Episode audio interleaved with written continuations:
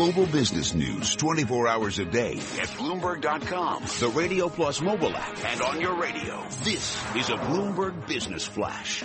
And I'm Karen Moskow. Stocks are rising, poised for a second straight weekly gain after the S&P 500 index erased a monthly decline. And this comes amid signals from China's central bank that it'll act to bolster its economy and as crude oil climbs. We check the markets every 15 minutes throughout the trading day on Bloomberg.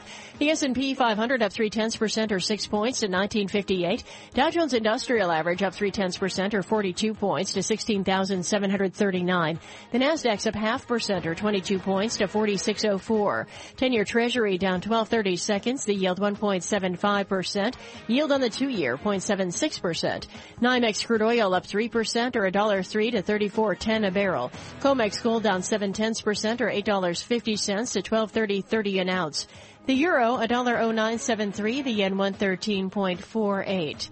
Honeywell International saying that a tie-up with United Technologies would create $72 billion in combined shareholder value, part of a February 19th presentation pushing for a deal that the target company said was unworkable.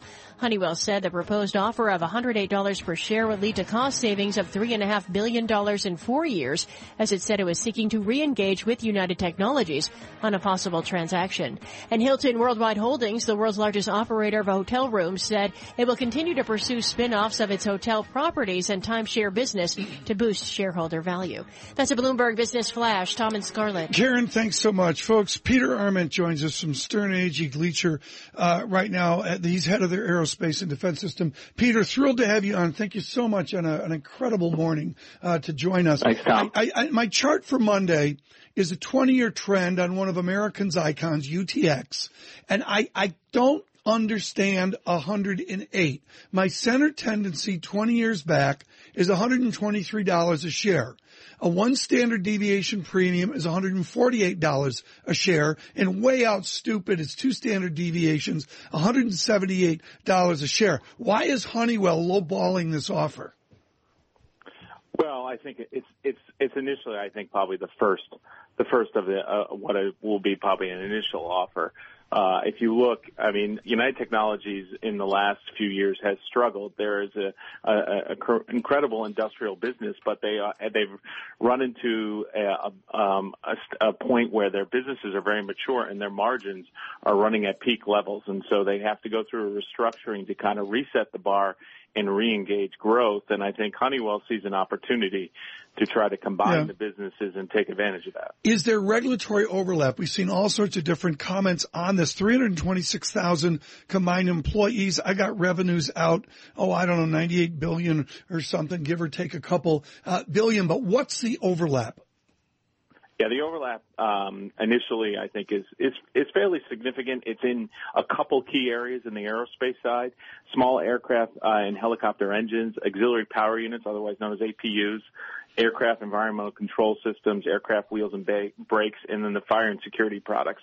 The latter there's plenty of competition for. So the fire and security products, you could easily uh, divest some of those, and it wouldn't be an issue. And I think there, there clearly is going to be some horse trading going on around the aerospace assets about what they would divest and satisfy regulators regulators is one thing, customer resistance is another. UTX's CEO um, had said earlier this week that that would make a merger too difficult to get done. What kind of customer resistance are we talking about here? So you're talking about Boeing, Airbus uh, in particular, and then probably the Department of Defense. Uh, it's more probably on the commercial side initially. Interesting. Um, we've looked at the the the key uh, aircraft platforms, whether it's Boeing's or Airbus, both of the kind of the narrow body side, the mm-hmm. 737, A320 for Airbus, or the 787, the A350, both new platforms that are ramping. And if you do the analysis, it looks like that from a cost basis, that this combination and some of those platforms, the combination would result in somewhere between seven and 17 percent of the total cost base. So it's, yeah. significant, it's significant, but it's not a deal breaker. Hmm. There are some competitors out there that have larger shares shares. Um, Right. So it, clearly there's a negotiation going on and what you could horse trade out. Uh, Peter Arment with us, uh, Sterne Agee, as we look at Honeywell UTX. Peter, I'm looking at the Bloomberg terminal, and uh, UTX is subpar across the entire income statement. But with that, there's not much different. I've got nominal growth at UTX three, four percent. Honeywell does better. Maybe it's five uh, percent. I've got EBITDA. They outperform by 200 basis points. Where does UTX have to get better to defend against everybody, including Honeywell? Do they have to do it in the middle of the income statement in expenses, et cetera, or do they just have to do better revenue? Yeah, well, unfortunately, it's, it's a little bit of both. They have they have to uh, cut. They have to go through a restructuring. So they lost some share with Otis over the last few years, and uh, to hold margin. Instead, they now have to, you know, cut some pricing to. Uh, so that's going to hurt their margins in order to get some volume back. The same thing. They've got a you know very strong franchise with Carrier, but they're running up against kind of peak margin levels, and they and they're continuing to look at ways to improve the cost structure there. And then the, the on the Pratt and Whitney side, I mean, they just have they have the benefit of having a great new engine, but unfortunately, it's really next decade story before it starts generating a lot of income growth. Why is So- David Cote doing this? Because I think he's looking to build kind of the next big industrial. Uh, He wants to do a uh, Jeff Immelt, multi-industry right? story. He wants to do a Jeff Well, Immelt? I think he wants to do something where he sees enormous synergies where there is a margin, a margin expansion story that could still be in play when you look at the combination. Okay. And I think you put the best in class of Honeywell's operating system, which has delivered tremendous shareholder value since Dave Cote's installed it. And I think he looks at there's an opportunity to do that with UTC. What does this mean for General Electric then, which is putting all its eggs in one basket as an industrial company? General Electric? Yeah, I- or the I other mean, the other think- big industrials out there that if if this deal gets done. There can always be a knee-jerk reaction. I think General General Electric, which we don't have a rating on, um, is on their own path. They've obviously been cleaning up their own story and divesting a lot of uh, Right. the financial assets. So I think that's a different story. But you know, clearly, if you saw this deal ultimately get done, and it would take probably well into 2017, um, there probably would be a knee-jerk reaction if, from a competitive standpoint, just because Right. you'd have a very strong offering. Here's a partial score. Honeywell, 12.4%. Uh, UTX, 6.5%. Shareholder return last decade. Pretty significant. Honeywell's cleaned their clock.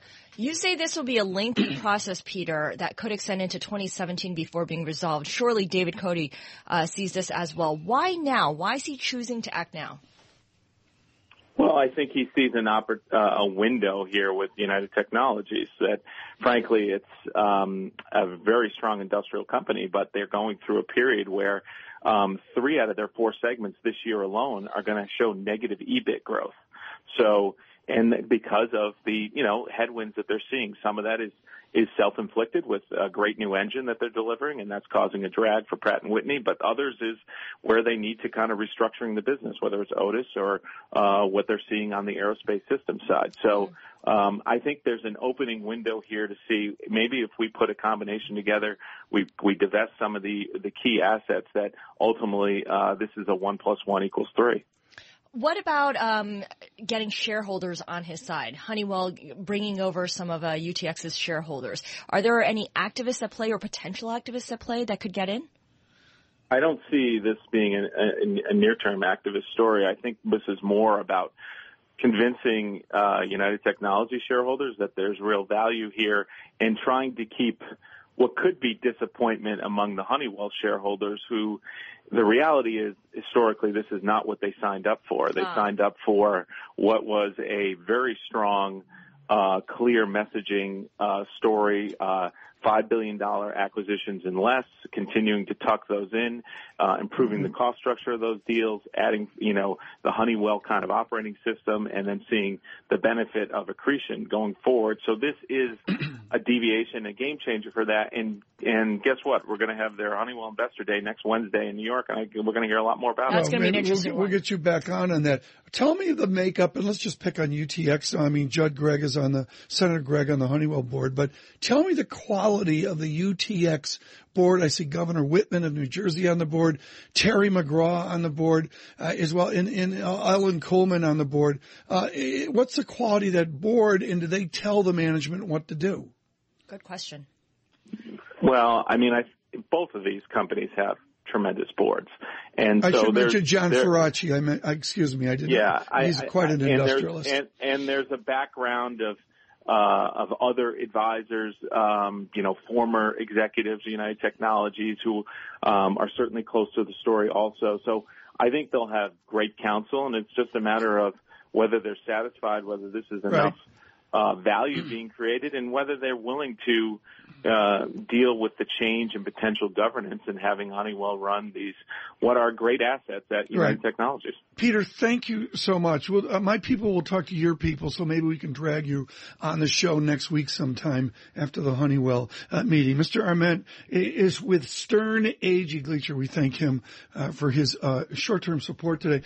Scarlet, that was fascinating. I love what he said about this is outside the box of what Honeywell shareholders would want. Yeah, they didn't sign up for this, right? I mean, Yeah. they, they were not looking for a year or two of lengthy process, lengthy negotiations, asset sales, Yeah. and, and back and forth with regulators for any of this. Uh, Bloomberg Radio Plus, you got the first look at my chart for Monday, which is really interesting. It is, it is the trend of UTX and the valuations of the center tendency of a two decade trend, uh, which you heard, uh, Mr. Arment say, uh, he thinks $108 a share is a little brief, a little early, and it would probably migrate higher if they ensue to battle. I thank Scarlet Fu. We're produced by YUN. Ken Fellio, our global technical director, Bloomberg Surveillance.